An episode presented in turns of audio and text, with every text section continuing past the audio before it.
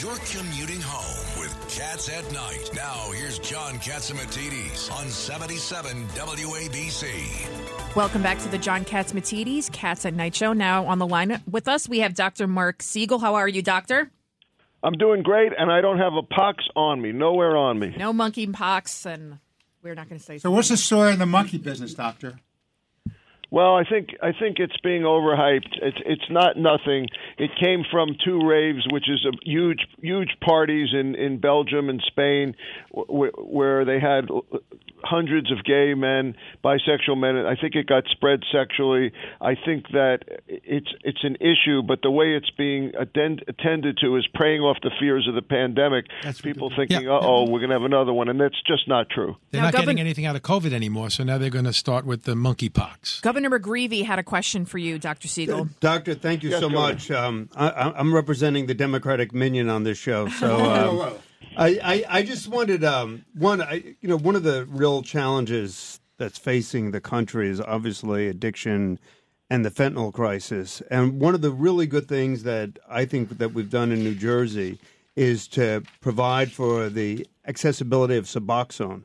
And I know that it's it's so critically important because now you have fentanyl, you have ISO, and you talk to the DEA agents, and basically you see, you know, we test uh, the pers- young men and young women in our program, and there's literally no heroin in the heroin anymore. It's just all fentanyl. But one of the good things that we're doing in, in New Jersey is making Suboxone available so that people can start off as they're tris- transitioning from their addiction to detoxification and to sobriety. They're starting off whether it's 8 milligrams or 16 milligrams of Suboxone and then titrating down. Can you just talk a little bit about the addiction crisis and what's happening and why medication assisted treatment is so important if you if you By the way, in I'm a huge fan of Suboxone and Brown University. I'm on an opioid task force up there, and they have all medical school graduates are actually authorized to prescribe it in the state of Rhode Island. We need that all over the country. Suboxone has in it buprenorphine, which is a great uh, antidote to opioid addiction, as well as uh, as well as naloxone, uh, Narcan, which again will reverse it, but f- fentanyl stays in your system a long time. This will decrease your risk by 70%. I'm a huge fan. What you're doing there is terrific. We, of course, need more. We need to get to the whole mental health crisis, which we're ignoring, which actually got worse during the pandemic. Yep. And there's the fact, one more thing, Governor, there's the fact that a lot of these things are cloaked as legitimate drugs. So so kids go to get Adderall online, and it looks like Adderall, but it's phony, and it's actually fentanyl. So it's a lot of it's made in China. It's leaking across the border. It's worse and worse and worse. Fentanyl, 50 to 100 times more powerful than morphine, suppresses your breathing, and you die, and you don't even know you're getting fentanyl. Yeah, and I, one of the things that Governor Murphy has done is made Suboxone so much more readily available. Could you just talk a little bit about ISO as well?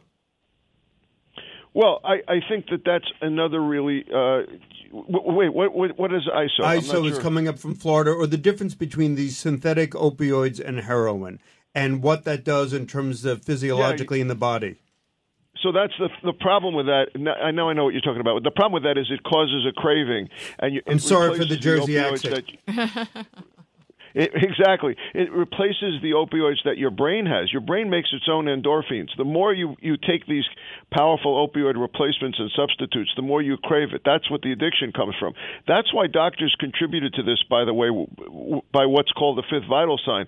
About 10, 20 years ago, Yep. we were told that we were underestimating pain and we needed to pay attention to it. So people would give 125 pills after a, after an operation or after after a wisdom tooth, and the next thing you know, they're in a medicine cabinet and a teen is taking them. Then they crave them. Then they go for the illicit substances and they can't get off. So in 15 more and more seconds, in 15 seconds, what should parents watch for for their children?